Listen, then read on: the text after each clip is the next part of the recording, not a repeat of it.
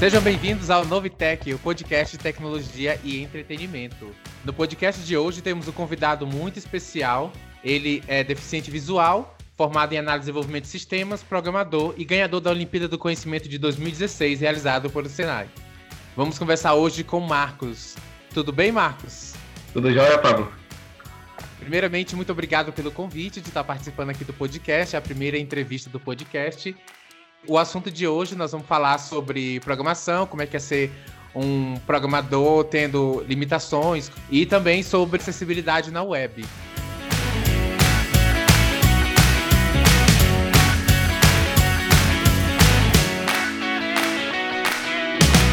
E para quem não sabe, acessibilidade na web é a prática de tornar conteúdos e funcionalidades acessíveis a todos os usuários, ou seja, pessoas com deficiências, por meio de diferentes dispositivos tecnológicos, conexões e com variadas experiências, precisam ser capazes de compreender, navegar, perceber, interagir e contribuir no ambiente digital. Não somente pessoas com deficiência, mas também idosos ou outras pessoas com algum tipo de, de limitação.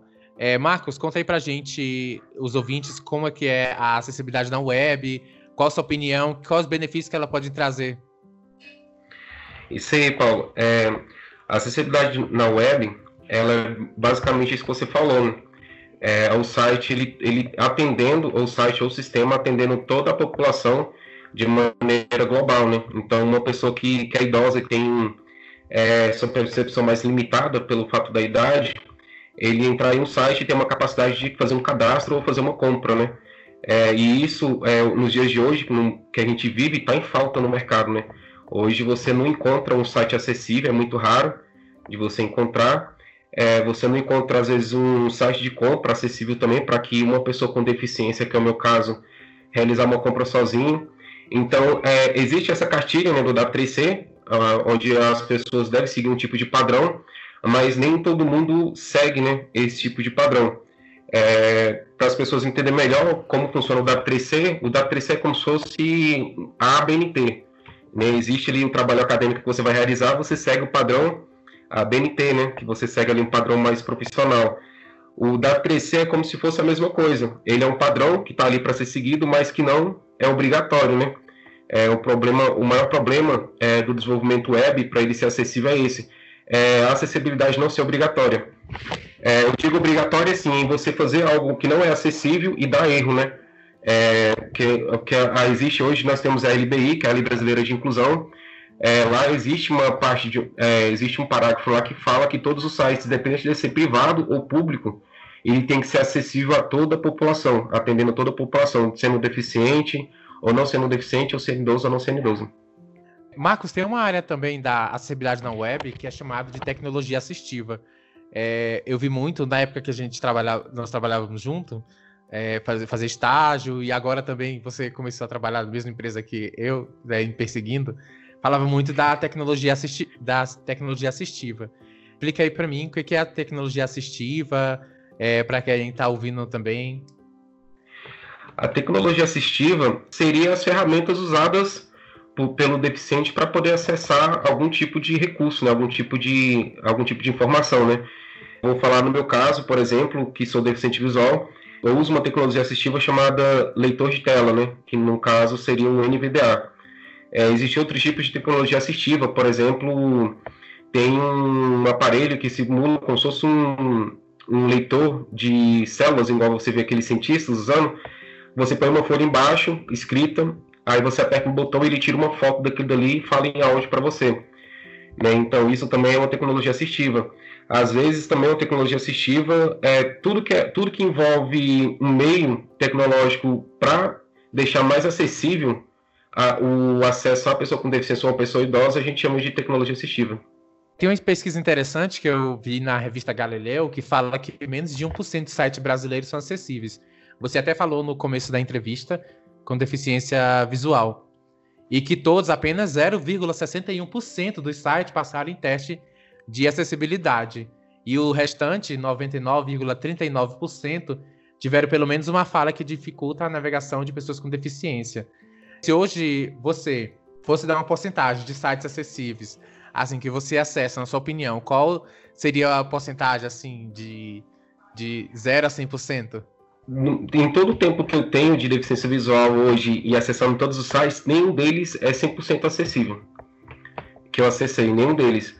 É, vou dar um exemplo para você. Hoje o Facebook, ele tem uma tecnologia no, no Facebook que ele faz a descrição das imagens para quem tem deficiência visual, né? Então, por exemplo, você posta uma foto no Facebook, eu estou navegando com, a tecla, com as setas aqui no meu computador, aí meu leitor de tela, ele fala, é, uma foto, duas pessoas ao ar livre. Né? Aí, então, então tipo, é muito raro de ter uma, um, um site que, que, que atenda cem por cento da, de acessibilidade. Então, eu, não, eu acho que eu daria, por exemplo, não sei, um por cento ou zero vírgula um por cento. Por... Estou sendo bem usado aqui dizer a porcentagem, porque é, não existe esse bom site, praticamente. Até os sites que atendem, a, o único site que eu posso dizer que é acessível hoje são os sites voltados para quem tem deficiência.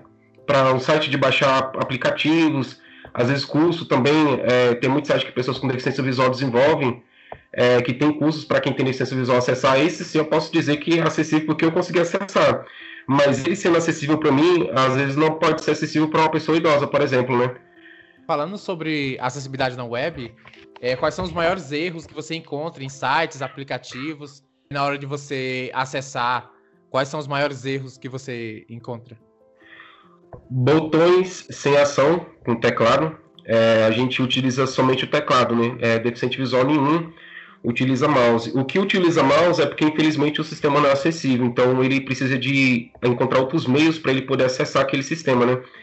Mas é, os que eu mais encontro é o acesso ao, ao teclado, por exemplo, dar um enter no botão, aquele botão ele ser acionado. Eu já peguei vários sites, vários sistemas que eu dou enter lá, nada acontece.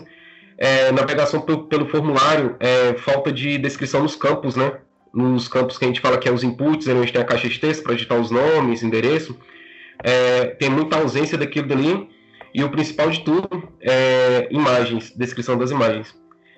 É, hoje a gente tem, o pessoal tem muito hábito, né? Por exemplo, a descrição da imagem hoje, o atributo alt, né? O H T M L cinco, ela é obrigatória, né? Quando você vai inserir uma imagem, as pessoas às vezes para... passar um teste ali da Google, por exemplo, as pessoas só botam o alt lá e botam ele vazio, sem nada lá dentro. Aí quando a gente vai descer com a seta, o leitor de tela não lê o que está na foto. Outro problema também, já pegando essa, esse gancho da imagem, as pessoas não botam a descrição da imagem, geralmente elas colocam o que? Logo, é, foto, princi foto principal, foto... Então os, os, o deficiente visual não sabe, né, o que, que tem ali dentro ali, porque as pessoas às vezes, em, às vezes, em vez de botar algum texto relevante do que está ali, a pessoa só bota escrito logo e não põe nada. Entendi. Eu tô aqui no da, site da W três C, eu, eu, na documentação, aqui na parte de acessibilidade, eu encontrei algumas tags aqui, alguns, tanto tag como também a, alguns atributos que são essenciais para na hora do desenvolvimento, para os desenvolvedores que estão ouvindo aí. E o Marcos, ele vai explicar aqui um pouco de cada um aqui. É, na hora da tabela, tem um atributo chamado scope, que significa para associar células de cabeçalho e célula de dados em tabela de dados. É, explica mais ou menos aí como funciona esse scope aí para você que é deficiente visual. Porque tem as colunas e tem as, a, as linhas. Assim, na hora que você está navegando, vendo uma tabela para você identificar o que, que é coluna, o que, que é linha. Então, na tabela, para eu identificar o que, que é linha e o que, que é coluna, geralmente eu, é, eu já vi esse scope, mas é, para ser sincero para você, eu não sei ao certo direito para que, que ele serve, porque isso é mais semântica, né? Mas é, eu posso dizer, por exemplo, às vezes as pessoas têm mania de criar uma tabela, o costume, na verdade, de criar uma tabela e colocar o T D, né? Em todos os campos, pra, tanto para coluna como para linha. Sim. Né? E isso é um erro muito grave que ele comete, porque como o deficiente visual faz uso de leitor de tela, aí eu vou dar um exemplo para você. É, eu tenho uma coluna nome e uma coluna endereço, né? Aí essas coluna, a coluna nome está entre as tags T D barra T D. Endereço é a mesma coisa. E embaixo está o meu nome, Marcos, e no endereço está o meu nome, tá o meu endereço. Todas englobadas no T D. Quando eu for descer com uma seta, eu vou passar pelo nome, né? O meu leitor de tela vai falar nome. Eu descer mais uma vez com uma seta, o meu leitor de tela vai falar endereço. Aí quando eu descer com uma seta, ele vai falar meu nome, né? Vai falar Marcos. E se eu descer mais uma vez com a seta, ele vai falar o endereço.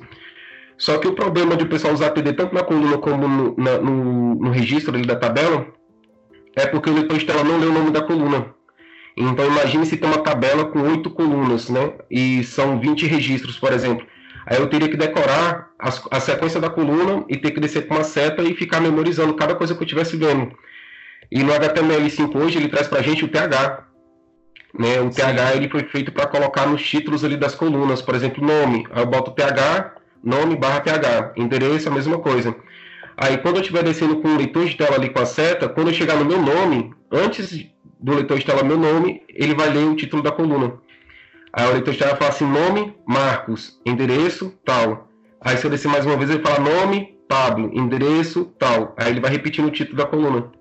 E tem outra prática também na, na questão das tabelas, que é o summary, que é como se fosse um resumo para a pessoa adicionar na tabela. Você já viu isso em algum lugar? Assim, eu não, pelo menos, eu nunca vi. Eu lendo aqui o, a documentação da W três C, na questão da acessibilidade, eu vi aqui a questão do summary, que é onde a pessoa dá uma descrição do que, que a tabela é, o, cada dado que tem na tabela. Eu nunca cheguei a ver essa, essa tag. São, inúmer, são inúmeras tags que o W três C apresenta, né, uh, pra gente. Eu mesmo, quando eu estudei o H T M L, eu estudei num site, é, que foi um site que eu consegui achar, né, acessível, para estudar H T M L, tanto que eu aprendi o H T M L sozinho, é, eu aprendi o P H P também, eu aprendi sozinho, né, por, pelo fato de, de, de, da falta de acessibilidade em conteúdos, né, eu consegui achar um site que ele era bastante restrito, né, a, eu falo assim, a conteúdo, que eles estavam começando a migrar o, o H T M L deles para o H T M L cinco, então eles estavam colocando algumas tags lá, né, aí eu estudando por lá eu nunca cheguei a ver, nunca cheguei a conhecer essa, tecla, essa tag que você falou aí agora. E na questão dos formulários, que nós temos aqui os formulários, onde a pessoa define a label e o input. E nós temos aí um atributo chamado for e o I D. Isso. Aí você explica mais ou menos aí como é que é um deficiente visual ver é, esses atributos, por que ele é importante adicionar ele em formulários. O uso, do, o uso em conjunto desses dois atributos, eles, eles é muito importante, principalmente para quem tem deficiência visual, em questão de identificação do campo, né? Então, se eu crio um label, nome, e nesse label eu boto o atributo for, escrito nome também, ou N de nome, por exemplo, aí no input, quando eu crio o I D, ponho o nome do I D, o mesmo nome do for, que eu coloquei, quando eu estiver descendo com, a, com o tab, com, com o leitor de tela, ele leu o nome do campo. Então, por Sim. exemplo, é nome. Aí eu cheguei, dei tab, cheguei lá no campo nome, meu leitor de tela vai falar nome. Então, esse atributo, ele, ele serve para isso, para a gente poder, para quando us, us, usado em conjunto com o I D, o for com o I D, eh, o nosso leitor de tela, ele diz o nome do campo para a gente que a gente está no momento. Entendi. Até para a gente, quando está desenvolvendo, é, quando a gente clica no nome, no formulário, ele, ele automaticamente ativa, ativa o input. Uhum. E na questão das imagens, nós temos aí o figure e temos também um out aí. É, explica pra gente aí como é mais ou menos que você vê essa questão do figure e do out, esses atributos. O figure, é, geralmente o pessoal usa mais pra, pra figuras, né? É, pra fazer, Sim. pra botar... É, eu só não sei como é que é visualmente se ele fica visível pro usuário, né? É, e o, o atributo out, é, geralmente também a gente usa muito na tag M G. É, igual eu tinha falado no começo, a ausência dele é, deixa a gente mais perdido que segue em tiroteio, como diz o ditado. É, às vezes a, a gente acha, por exemplo, no meu caso, eu, às vezes eu frequento muito fórum, né? Para poder tirar algumas dúvidas, né? E sempre o pessoal põe foto, né? Aí acabou com o meu estudo, porque eu não, eu não sabia o que estava na imagem. Então o alt ele é muito importante na descrição de uma, na des, é, na descrição de uma imagem na tag M G. E o figure também é como se fosse a mesma coisa. Geralmente o pessoal usa muito figure, é, essa tag, para colocar uns textozinhos no título, né, da ima- lá em cima da imagem. E falando de fora, você acessa muito o Stack Overflow? É acessível para você? Eu já entrei em tanto fórum, véio, que não é acessível, que eu já, até, eu já fiz cadastro em vários. Eu nunca consegui, na verdade, nunca nem consegui fazer cadastro pelo fato da acessibilidade nos formulários. Né? Às vezes eu preenchi o formulário, clicava no botão cadastrar e não cadastrava. É, tem outra coisa também que vale a gente levar em consideração, que é aproveitar que a gente está falando dos inputs e tal, é, por exemplo, o captcha. O, eu já cheguei a não conseguir fazer meu cadastro em, em um post, em um, em um fórum, porque na hora de preencher tudo lá tinha o captcha. Na hora de preencher o captcha lá só tinha a opção da imagem e o áudio era em inglês, por exemplo. Nem todo mundo sabe inglês. Já é uma falha muito grande também de acessibilidade, né? Aí eu, eu já cheguei a ver que existem vários tipos de... de é, em vários tipos de captcha. Por exemplo, tem um captcha que fala números, somente os números em inglês, tem um captcha que fala em português, que fica dando delayzinho, que é o que o Google usa bastante no YouTube, por exemplo. Sim. Aí eu vejo muito isso, só que o pessoal, não, eu não sei se é algum tipo, é, é, o que, que eles fazem, que sempre quando eu pego para fazer, o áudio é falando um texto de, grande em inglês, aí, aí eu nunca consigo efetuar o cadastro por causa disso. Entendi. E na questão dos títulos, agá um, agá dois, qual a importância do título? Perfeito. O título, ele ajuda muito, é, por exemplo, eu tô navegando, quando eu vou pesquisar alguma coisa no Google, geralmente os resultados aparecem como agá três, né? Sim. Então, por exemplo, eu pesquisei algo e apareceu o título, né? Quando consultar lá em cima, no topo da página, se eu apertar o número três, ele vai descendo por todos os títulos, agá três. E se eu apertar Shift número três, ele vai subindo de baixo para cima em todos os títulos agá três. E se você é. pressionar a letra agá, somente a letra agá, ela navega em todos os títulos agás que tem na página. E também temos a, o área, você já ouviu falar do área? Sim. Área min value, essas coisas. Qual a importância do área para um deficiente visual? Com, o que, que ela ajuda? O que, que significa? Eu, eu já ouvi falar muito, mas eu nunca consegui perceber a diferença dele em um site. Eu nunca cheguei a implantar, né, esse área. Então, eu nunca consegui perceber qual a diferença dele navegando com, com o leitor de tela, é, do que, que ele fala de diferente. É, depois eu vou até pesquisar mais sobre ele e vou... Eu vou... De, é, fazer meio que uma página aqui para perceber a diferença, mas eu nunca cheguei a perceber a diferença dele. Às vezes é mais semântica, né? Também. Sim. A questão agora das tags, por exemplo, você tem uma tag, você quer criar um cabeçalho. Aí, em vez de um header, você coloca uma div, é, às vezes de um nav, você coloca uma div, em vez de um artigo, você coloca uma div, qualquer os problemas que podem causar para um deficiente visual na hora da navegação. A ordem de navegação influencia muito para o leitor de tela, né? Visualmente é uma coisa, mas o leitor de tela ele segue a ordem que o seu código foi feito. Então, imagina assim, você criou uma div, sei lá, uma div menu, por exemplo, né? Aí você colocou todos os links lá do menu, esse, esse é a primeira linha do seu código. Aí você foi e criou uma outra div para colocar os formulários, né? Para colocar os inputs. Sim. Aí, beleza, o formulário ele vê como segundo, né? Na, seguindo ali a, a, a linha da ordem do código que você digitou. Sim. Agora, se você pega essas duas divs e você muda a posição delas é, pelo C S S, o leitor de tela, é, por exemplo, você bota primeiro o formulário e depois você bota o menu, só como exemplo, né? Sim. Aí, quando eu estiver descendo com a seta, o meu leitor de tela vai ler primeiro o quê? O menu, não vai ler o formulário primeiro, igual estava visualmente para você que enxerga.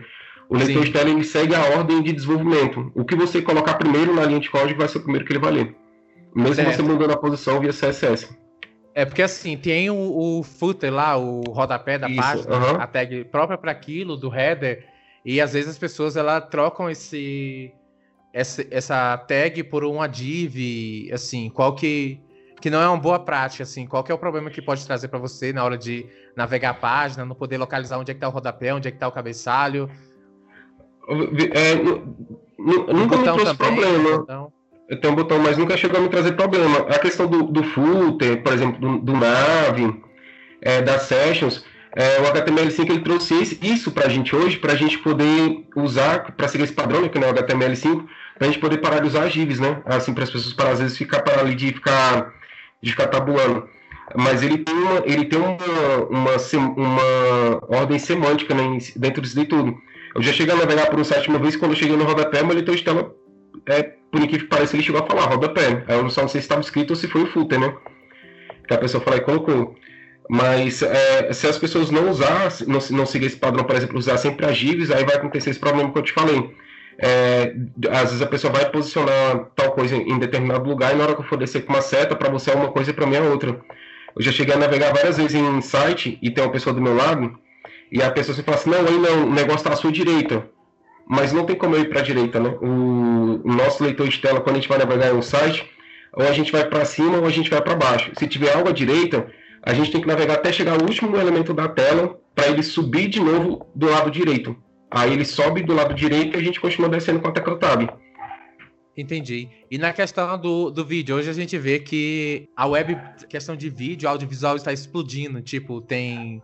É, youtubers, é, pessoas que estão mais se comunicando mais por vídeo, stories, essas coisas, assim, como é que tá sendo, assim, para você essa... acessar num site onde tem vários vídeos, tipo Facebook, não sei se você tem Instagram, ou se você já, já chegou a mexer no Instagram, TikTok, não sei se você é um TikToker. Como é que funciona? Como é que tá sendo para você? O, o problema do vídeo é a descrição, né? A, a descrição, do, o áudio ali descrevendo o que tá acontecendo no vídeo. É, eu tenho um amigo mesmo que ele é baixa visão, é, sempre quando ele posta um vídeo ou uma foto, ele põe um texto falando o que que tá acontecendo. Se não for uma foto, ele põe um texto embaixo da foto, os comentários lá fixados, e põe o que que tá na foto. Se for um vídeo, ele faz a mesma coisa. Mas não é todo mundo que tem esse prático, né? Então, por exemplo, eu, uso, eu tenho o Instagram, né? Mas, pô, mas o que que um site tá fazendo no Instagram, sempre lá só tem foto, né?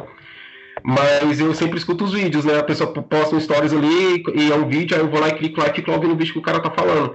Mas é, foto não vai ler, é, se acontecer alguma coisa no vídeo eu não vou saber, porque isso não é acessível. Muita gente, eu já cheguei a deixar de estudar, porque eu já fui acessar vídeo no YouTube, de, de instrutores que dão aula no YouTube, e eu não consegui concluir o estudo, nem iniciar também, pelo fato da acessibilidade e a falta de descrição, né? Agora nós vamos falar, Marcos, sobre questão de carreira. É, você aí que é programador, aí já competidor, em... eu queria saber de você aí, como você conheceu a área da T I, quais os primeiros passos que você deu... Eu conheci a T I, véio, é, foi em que, dois mil e catorze, dois mil e treze, mais ou menos. É, eu não nasci deficiente visual, né? Perdi minha visão aos dezesseis anos de idade, hoje eu estou com vinte e cinco. É, antes da minha deficiência eu não sabia nem, nem abrir, nem procurar uma caixa de mensagem para mandar mensagem no Kut na época, né? Sim. É, depois que, e todo deficiente visual é muito ligado nessa área de informática, porque ele tem que aprender, né, um pouco assim da área de informática para mexer no computador, algumas coisas. E quando eu comecei a aprender, é, meu primeiro computador eu comprei em dois mil e doze, né? Aí eu comecei a estudar em casa, né? É, comecei a ver vídeos na internet, como é que fazer para mexer, porque a maneira que um cego aprende a mexer no computador é diferente de uma pessoa que enxerga, né? Então existe todo ali um, um detalhe. E eu aprendi a, a mexer no computador forçado mesmo. Eu tinha um amigo que é, que é, que é cego, que ele me passou um programa e falou assim, ó, Marcos, você vai fazer só duas coisas, tab desce, shift tab sobe, ele só me falou isso. Sim. Aí eu peguei, fui pra casa com esse meu notebook e comecei a mexer, comecei a pesquisar vídeo no YouTube, comecei a, a, entrar no, a entrar no Facebook também na época e comecei a gostar, né? Aí com isso me despertou um pouco de interesse na área de informática, aí eu fui fazer um curso no Senac aqui em Luziânia. Aí eu fui fazer um curso aqui em Luziânia, na época o pessoal foram lá na escola divulgar o curso e eu fui fazer. Aí pegaram o professor, mandaram para Goiânia para capacitar ele, né, para dar aula para quem tem deficiência visual, depois eu fiz um curso, é, estudou um pouco sobre os leitores de tela. Aí eu fiz esse curso na área de técnica informática e gostei bastante. Aí de lá eu parti para... Daqui de Luziânia eu fui para Brasília. Aí na época estava tendo uma, uma professora minha de Braille, no colégio que eu estava estudando lá em Brasília, ela me falou que tinha um, uma escola que estava dando um curso, né? É, na, na área de tecnologia e informação. Aí eu falei para ela, não, onde é que é? Me fala que eu quero. Ela me falou onde é que era, que era lá em Taguatinga, e já corri para lá no mesmo dia. Fiz minha inscrição. Aí quando eu fiz minha inscrição nesse curso, meu, meu interesse despertou mais, foi, foi despertando mais. Porque eu comecei a ter contato com pessoas diferentes, né? Com pessoas da área de desenvolvimento, é, comecei a ter contatos com, com pessoas que mexiam muito em pacote shops, eu comecei a gostar muito disso também. Aí isso foi despertando mais ainda meu interesse. Aí depois desse curso, é, eu fui fazer um técnico em rede de computadores, que eu gostei bastante também, na época. E para o técnico em rede de computadores também, eu estava fazendo já a faculdade de análise e desenvolvimento de sistemas, que foi a que eu terminei. Aí depois disso eu, só come... Aí eu comecei a estudar em casa, é, é, já na época, desde a época que eu estava fazendo meu segundo curso técnico, que foi tecnologia de informação, já comecei a estudar na área de programação em casa mesmo, pesquisando vídeo na internet, é, tirando dúvidas com o professor, né, dos locais onde eu estudava. Entendi. Aí com isso foi, aí, com isso foi despertando mais meu interesse. Aí agora, aí eu acabei a primeira faculdade e estou fazendo a segunda, né, que é a parte que é, que é o bacharel de sistema de informação, que eu estou quase terminando já, porque eu peguei um aproveitamento de matéria, né. E, em paralelo com o meu bacharel, eu estou fazendo pós-graduação em desenvolvimento web. Entendi. Assim, você teve alguma dificuldade durante esse aprendizado? Sim, tive bastante. É... Quais foram, assim, as principais, assim, dificuldade? Vai que algum deficiente visual esteja ouvindo esse podcast? Ou provavelmente que sim, né? Eu vou compartilhar aí nos grupos aí do Facebook, de todo canto, para saber, assim, qual o caminho, para onde ele deve trilhar, as dificuldades, como ele deve... vencer, assim, o passo a passo, o que você fez para poder chegar onde você está hoje? Eu, eu tive muita dificuldade, por exemplo, com o professor. É, o professor às vezes esquecia, por exemplo, que tinha um aluno com deficiência visual na sala e, e, e saía explicando o conteúdo um pouco mais rápido, né? Então, e a gente, a, a pessoa com deficiência visual, ela requer um pouco mais de atenção. Então, tanto que depois, quando eu comecei a fazer curso, eu sempre falava, professor, eu queria que você, eu queria que você me falasse o que você está fazendo no quadro e queria que fosse mais devagar também para eu conseguir acompanhar. Ah, e graças a Deus nunca tive problema com isso, né? Eu sempre falava para o professor, o professor entendia e, e ele, fala, ele fazia na, na, ali na média que eu, que eu fiz, né? Aí eu tive dificuldades, em, é, por exemplo, aqui em Luziânia, no meu curso, eu tive dificuldade relacionada à área de é, Photoshop. É, não tem como o deficiente visual fazer um curso na área de Photoshop, tanto que quando eu cheguei nesse módulo eu comecei a ficar desanimado, comecei até a faltar, não aconselho o pessoal a faltar aí. Aí também eu tive muita dificuldade, por exemplo, no meu curso de redes, a gente teve, teve um, uma parte lá que a gente tinha que usar uma ferramenta da Cisco e, e isso também acabou me deixando um pouco desanimado, né, que era, eu nem lembro qual que é o nome da ferramenta lá, quando a gente configura os, os roteadores, os, os switches. Então, aí com isso a gente desenvolveu um outro método de estudo para poder conseguir avançar um pouco mais, mas avancei, mas com um pouco mais de dificuldade, né? Pelo fato da acessibilidade. Aí foram vários setores. O único curso que eu não tive dificuldade nenhuma, para te falar a verdade, é o de tecnologia da informação. É, eu tive, o, o professor que eu tive, que hoje ele é muito meu amigo, nossa, o cara ele é surpreendente, velho. Não existe um cara na face da terra para dar aula para quem tem deficiência igual ele. Para qualquer tipo de deficiência. Haroldo. Haroldo. E aí, professor Haroldo, tudo bem? Salve aí, muito obrigado aí por ajudar o Marcos aí. Vamos divulgar você aí no, no podcast aqui. Eu vou mandar, eu vou mandar esse podcast para ele quando ficar pronto, hein? Fala de aí... onde, é, onde ele é, qual, onde é que ele ensina, onde é que ele trabalha. Na época ele estava dando aula no Senai de Taguatinga, aí ele saiu de lá, é, ele foi traba... está trabalhando agora na Confederação Nacional da Indústria, na C N I. Olha, onde ele trabalha? Pois é, eu, eu falei pra ele, falei assim, ó, é, não existe não uma pessoa na face da terra que, é, na face da terra, não sei se eu posso estar exagerando, né, mas aqui no Brasil, por exemplo, não existe outra pessoa na face da terra, do Brasil aqui, por exemplo, que dá aula pra quem tem deficiência visual, ou algum tipo de deficiência igual a você, porque ele era o tipo de pessoa que ele se engajava muito, ele via uma pessoa com deficiência, é, intelectual, por exemplo, e ele já fazia vários tipos de, de, de, de metodologias diferentes de ensino pra poder dar aula pra aquela, pra aquela pessoa com deficiência intelectual, e para as outras pessoas. E o engraçado de tudo é porque as outras pessoas aprendiam mais com esse método dele do que com o método que ele usava para as pessoas ditas normais. Entendi. E falando de aprendizado, assim, você já tentou, assim, aprender algum curso online, aula E A D, algum site? Sim. Sozinho, não. Não. É, todos os cursos que eu fiz online, à distância, eu tive que fazer com a ajuda de alguém. É, a pessoa tinha que ver lá para mim na tela e me falar o que estava acontecendo, para eu poder conseguir avançar. Se eu fosse para eu fazer sozinho mesmo, infelizmente eu não teria sucesso. Entendi. E hoje em dia, qual a linguagem de programação você é, aprendeu? Qual a linguagem de programação que você teve mais dificuldade? E qual a linguagem de programação você trabalha? Conta aí pra gente sobre ah. as suas skills. Relacionado à linguagem de programação, a que eu consegui aprender mais, que é a que eu tô focado agora, é, dentre várias que eu tentei, é a linguagem P H P. É, foi a linguagem que eu mais me identifiquei, porque até pelo fato de eu ter visto ela no meu curso técnico, que eu fiz no começo, que foi o meu primeiro curso, então era a única linguagem que eu consegui lembrar alguma coisa e a única que eu consegui achar ela em formação de mais texto na internet, né? Então quando eu pesquisava sobre ela, eu sempre achei texto. É, se eu achasse imagem ou vídeo falando sobre ela na internet, assim, por exemplo, era, era poucos, né? Tipo, eu sempre encontrava texto que conseguia me suprir para aprender. Então foquei muito nela. A linguagem C, por exemplo, eu tive muita dificuldade para achar conteúdo acessível, porque tem, tem, muito, tem, tem aquelas, aqueles negócios lá de... Eu nem sei explicar direito, véio, que é muito complicado. Java também eu tive um pouco de dificuldade, mas Java eu acabei, né, acabei gostando. Inclusive Java tem uma biblioteca chamada Accessibility, que eu estou até querendo ver se eu tento estudar Java para aprender essa biblioteca, que é para fazer o sistema em Java acessível para quem tem deficiência. Aí nela é um pouco semelhante com H T M L, lá tem os labels que você coloca nos nomes, para quando você ser com tab, é, o leitor de tela lê o nome. Aí, então, a única que eu consegui, que eu consegui afinidade foi essa. É, C S S, é, eu, nunca, eu não conheci, não conheço nem, nunca, acho que nem vai existir um deficiente visual na face da terra que domine, porque é muito visual. C S S, para quem não sabe, que estiver ouvindo aí, é muito layout, né? É posicionamento ali, é cor. Tem o Bootstrap também, o Bootstrap acaba quebrando um galinho, porque já vem pronto, né? Mas acaba Sim. sendo muito visual, de qualquer forma. É, querendo ou não, você precisa de ver o que está ali para você poder colocar a cor. É, às vezes o posicionamento da div também você tem que sempre estar tá olhando para ver se ficou legal, né? Porque varia muito de tela para tela. Sim.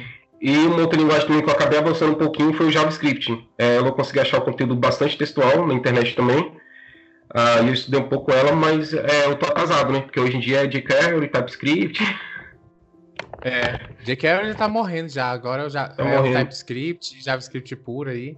O ECMAScript aí, que é o, a nova revolução de JavaScript. Framework também, eu tô tentando pegar, por exemplo, Largo, é, eu tenho, tô achando um pouco de dificuldade, porque eu tô testando agora o P H P na estrutura M V C, né?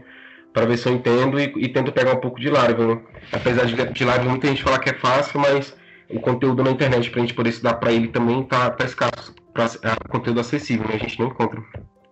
Entendi, porque às vezes é mais é inglês, né? E às vezes dificulta para você então, aprender. Então, eu hoje eu cheguei, eu já cheguei a descobrir várias coisas de acessibilidade pesquisando em inglês. Eu não sei inglês, né? Eu fazia o que? Lá no Google Trator, pesquisava tal coisa para inglês, pegava aquele resultado que gerava em inglês e jogava no Google. Aí eu descobri fóruns de deficientes visuais, que, que é desenvolvedor que usa o Eclipse, que programa em Java nos Estados Unidos, que, que usa o Eclipse. Aí despertou meu interesse, tanto que a ideia que eu uso para desenvolvimento, eu uso muito Eclipse. É, eu usava muito Notepad, até hoje eu ainda uso ele também, mas o Eclipse também ele tem uma desvantagem, que é a questão das linhas, né? O Eclipse ele não fala a linha que eu estou, então se eu estiver descendo lá, linha um, linha dois, o leitor de tela não lê no Eclipse. Já no Notepad eu já tenho esse recurso melhor, né? O Notepad ah. já lê tudo certinho. Entendi. E entrando no assunto aí que você está falando, é, na questão do, de código, assim, como é que um deficiente visual é, identifica o código, uma variável, a estrutura de um código, assim, se você trabalha com algum tipo de paradigma, é, orientado a objetos, funcional, como é que, como é, que é? Eu tive, eu tive muita dificuldade para aprender orientado a objeto pelo fato, é, pelo fato da estrutura do código, né, o jeito que, que, que ele era feito. É, que o orientado a objeto, eu acho que eu acho que eu teria aprendido mais se eu tivesse visto exemplos físicos, né, tipo eu pegando e sentindo o exemplo do que tentando imaginar. Tanto que eu aprendi orientação objeto à força, eu aprendi sozinho. Eu fiz um curso de orientação objeto uma época, só que ele foi básico, não aprendi muita coisa que o professor explicou muito correndo. Aí eu peguei e guardei o projeto no, no, no meu drive.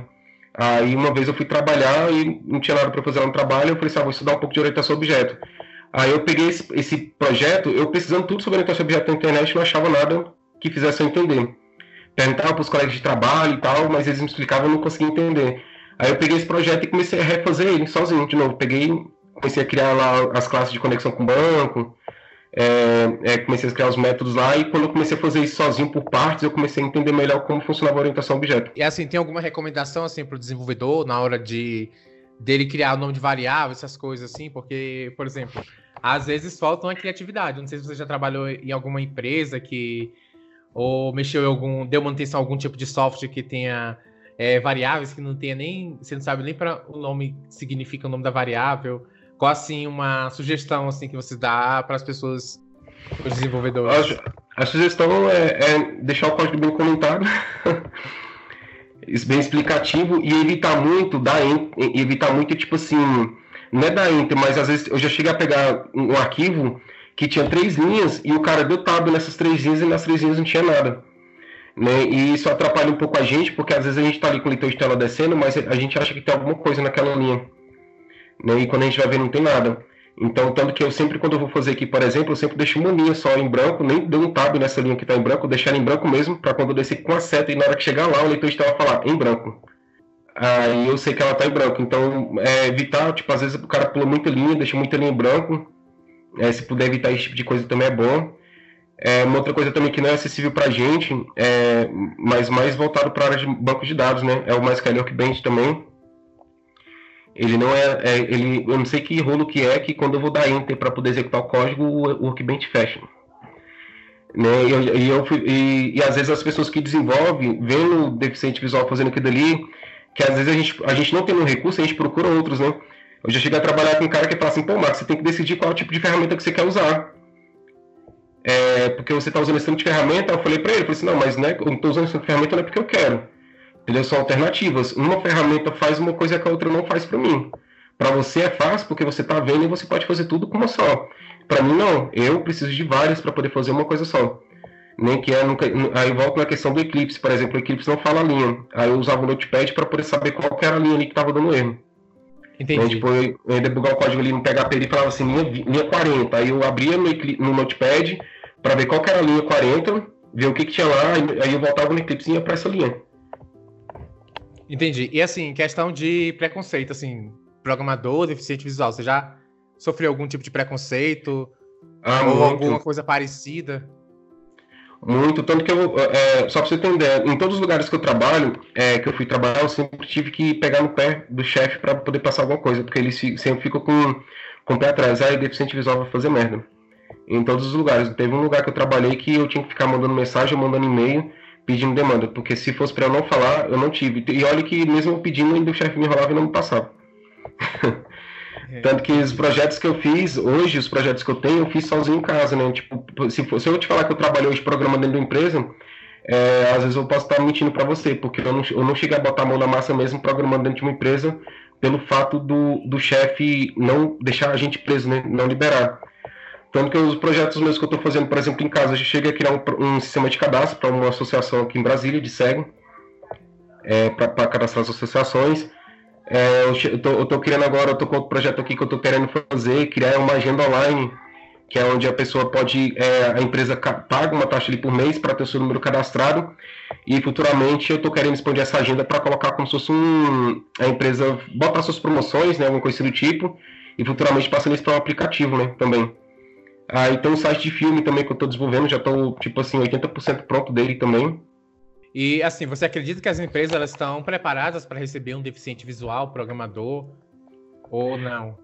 Depende muito do, do, do local. Às vezes você pode acabar achando um cara ali que está disposto a te, a te ajudar uh, e, te, e te passar coisa e ver até onde você pode chegar. Aí sim, mas é muito raro.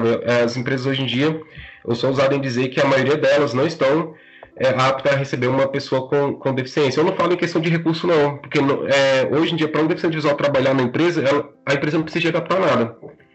A única coisa que o deficiente visual precisa é um leitor de tela instalado no computador, só isso. E o sistema está acessível, né? Só isso que o deficiente visual precisa. Só que o problema é o deficiente visual é, ser reconhecido como, como um empregador, né? Tipo, você está ali É, trabalhando e o cara vem, não, passa aquela demanda para lá que ele faz. É, hoje em dia é muito raro de você ter isso. Mas na parte do desenvolvimento, lógico que tem outras áreas que, que é tranquilo. É, eu já cheguei a trabalhar em outras áreas sem ser na área de desenvolvimento, que eu sempre tive coisa para fazer. Entendi. Parte de suporte, que tinha que ficar ali no e-mail lá respondendo. A avaliação de acessibilidade, que eu faço nos cursos, né, de onde eu trabalho agora. Eu acho que, assim, uma, uma área boa que poderia empregar várias pessoas com deficiência visual é na questão de teste, porque muitos órgãos do governo acham que deveria ser obrigatório ter pelo menos um mínimo de acessibilidade. Eu não sei se você acessa o site da Caixa, é, do banco, é site do governo, Receita Federal, entre outros sites que tem relação com o governo. Não tem, acho que, como você já falou, é horrível, não tem acessibilidade. Eu acho que, assim, seria uma boa, assim, até a questão de inclusão no mercado de trabalho, pessoas com deficiências visuais, colocar para testar esse site, para verificar a acessibilidade desse site, para poder incluir vocês, deficientes visuais, no mercado de trabalho. Porque hoje em dia as pessoas ela têm, eu não sei dizer medo, não sei qual a palavra que eu posso dizer assim. Um receio, né? Um receio, isso, isso que, que tira a palavra da minha cabeça. Um receio de contratar uma pessoa deficiente visual. É, hoje em dia, por exemplo, a Caixa, é, é, existe, eu conheço pessoas com deficiência visual que trabalham na Caixa, que eles até fizeram alguns testes, né, na... Na, neles e a Caixa mudou algumas coisas, né? Mas tanto que tem tempo que eu nem acesso mais uma internet bank da Caixa. Que, é, mas pra, o banco, por exemplo, eles podiam melhorar muito, por exemplo, era no, naquele módulo de segurança que você tem que instalar no computador para acessar pelo computador lá o, o, o seu banco, né? No meu banco mesmo, por exemplo, isso não é acessível para eu instalar sozinho. E eu nem sei quanto que eles vão fazer isso, né? Tipo assim, lá e mudar a acessibilidade. Aplicativo também, eu não sei que rolo que é, para quem enxerga mostra bem mais coisa do que para mim com leitor de tela. Os caixas, os caixas dos bancos também, aqueles caixas que ficam lá fora, é, uma pessoa que enxerga, ela consegue lá depositar o dinheiro para alguém, né? Tipo, vai lá, faz o depósito online no Banco do Brasil, por exemplo, só que eu não tenho acesso a esse depósito online com leitor de tela. Eu chego lá, na hora que eu plugo o fone na caixa, a única coisa que o caixa fala é, é insira seu cartão. Ele não me dá outras opções, fazer depósito, fazer isso, fazer aquilo, ele nem me dá outras opções. Agora, mudando um pouco do, do assunto, vamos falar agora de formação. Conta aí um pouco da sua formação, o que você é formado, o que você pretende fazer, quais são os seus objetivos futuros. Hoje eu sou formado em Análise e Desenvolvimento de Sistemas, estou cursando a minha segunda graduação, que é o Bacharelado em Sistema de Informação. É, já estou quase acabando já, porque eu acabei pegando um, um aproveitamento de matéria.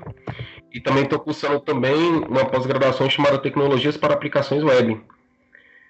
É, essa é uma pós-graduação que eu estou fazendo. Fora os outros cursos que eu tenho, é técnico, né, que eu já cheguei a fazer, né, que eu tô, estou fazendo agora um curso de P H P com o Instituto M V C. Aí tem um curso técnico, né, que eu citei, né, que, foi, que é o técnico em informática, tem um técnico em redes, técnico em tecnologia da informação. E assim, é, para você, por exemplo, tem algum deficiente visual, alguma pessoa que possa estar ouvindo o nosso podcast, que tem deficiência, qual é o seu incentivo que você dá para essa pessoa continuar na área de T I?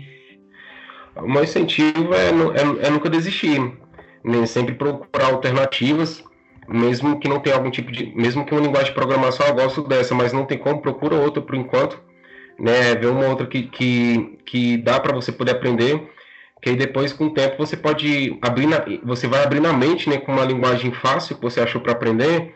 Sua mente abre e você consegue aprender depois o mais difícil, né? Onde, ah, vou dizer assim, o acesso à acessibilidade dele é mais escasso, né? Então, é, é, é nunca desistir do que, do, do, do, dos seus planos, né, dos seus objetivos. Se você tem o objetivo de fazer isso e às vezes tiver uma barreira, é, tenta driblar essa barreira e, e continuar seguindo em frente, né? Entendi. E agora para as empresas, assim, na questão de acessibilidade, qual a sugestão assim que você dá para as empresas melhorar a acessibilidade dela, de inclusão com a pessoa com deficiência? Ah, para as empresas, eu falo para... É, contrate uma pessoa com deficiência visual para fazer uh, os testes. E outra é, coisa também é dar oportunidade para ela, né, de, de... Por mais que seja você fique com receio, mas passe alguma coisa para ela, não deixe ela, ela ali encostada no canto, porque você contratou ela, foi para trabalhar, né? Não foi para ficar encostada ali, é, vendo vídeo no YouTube, né? Então, é, as, as empresas que vêm ao vinil, é, dá mais oportunidade para ela, ouvir ela mais, entendeu? É, é, passa mais demanda para ela, chega com ela, começa mais, como é que é essa demanda aqui, fica melhor para você sim? Então, é sempre estar tá conversando com a pessoa com deficiência visual, porque às vezes ele está tentando falar, né? Às vezes ele, ou duas coisas, ou ele não está com coragem, ou... ele tá com coragem de estar tá falando, o chefe também não tá ouvindo, né? Porque às vezes o deficiente, olha, ele, ele é, o deficiente ele é esquecido dentro de uma empresa. E levando em consideração, que eu já cheguei a ver em, em várias pesquisas, que tem empresa que ela, que ela já supriu a, a quantidade de cotas, né, de contratação de pessoas com deficiência, ela passou do limite. Mas ela passou, tipo, ou seja, ela não tá levando em consideração a cota dentro da empresa dela, ela tá contratando pela sua experiência profissional e pela sua capacidade de trabalho. Depois que ela passou a contratar as pessoas com deficiência, é, a, o, o, a produtividade dela aumentou muito. Eu falo aumentou, não é nem puxando o saco da pessoa, não, mas eu falo que aumentou pelo fato de das pessoas com deficiência ela ser mais esforçada, né? É, pelo fato de a gente ser muito reprisado, né? A pessoa com deficiência ela tem uma capacidade maior de fazer as coisas para mostrar para as pessoas que ela consegue, né? Então, tem várias empresas, tem um mercado mesmo, não sei onde é que é esse mercado, não sei se é em São Paulo. A mulher contratou tanto deficiente para trabalhar, véio, que já passou da quantidade de limite de cota. E ela falou que não pretende parar. Então tem mais deficiente trabalhando na empresa do que as pessoas ditas normais. Entendi. Então é, é a empresa acreditar no potencial da pessoa com deficiência e não prender ela, né? A empresa deixar e, deixar e, e passar a demanda para ela, para a empresa ver até onde ela consegue ir, né? É, e atualmente, você está empregado, tá trabalhando? Qual é a sua situação hoje em dia? Bom, hoje eu estou trabalhando em uma empresa, ela presta serviço para um órgão federal, né? Aí nessa empresa eu faço a avaliação de acessibilidade nos cursos à distância. Eu avalio o curso, né? Vejo o que está faltando, o que, que precisa de melhorar, monto o relatório e mando, e depois eles fazem as devidas mudanças. Pois é, Marcos, muito obrigado pela entrevista aqui no nosso podcast. Essa foi a minha primeira entrevista. É, eu ainda tenho muito a melhorar, né? Que às vezes eu dou umas, umas falhadas aí de é, né, né, mas... Estamos aí para melhorar. Mas tá bom, tá bom. Tá, foi ótimo. Eu queria te agradecer bastante e quero desejar boa sorte, sucesso na sua carreira. É. Eu acredito que todos os ouvintes aí gostaram da entrevista. Eu, pelo menos, gostei. Foi bem satisfatória.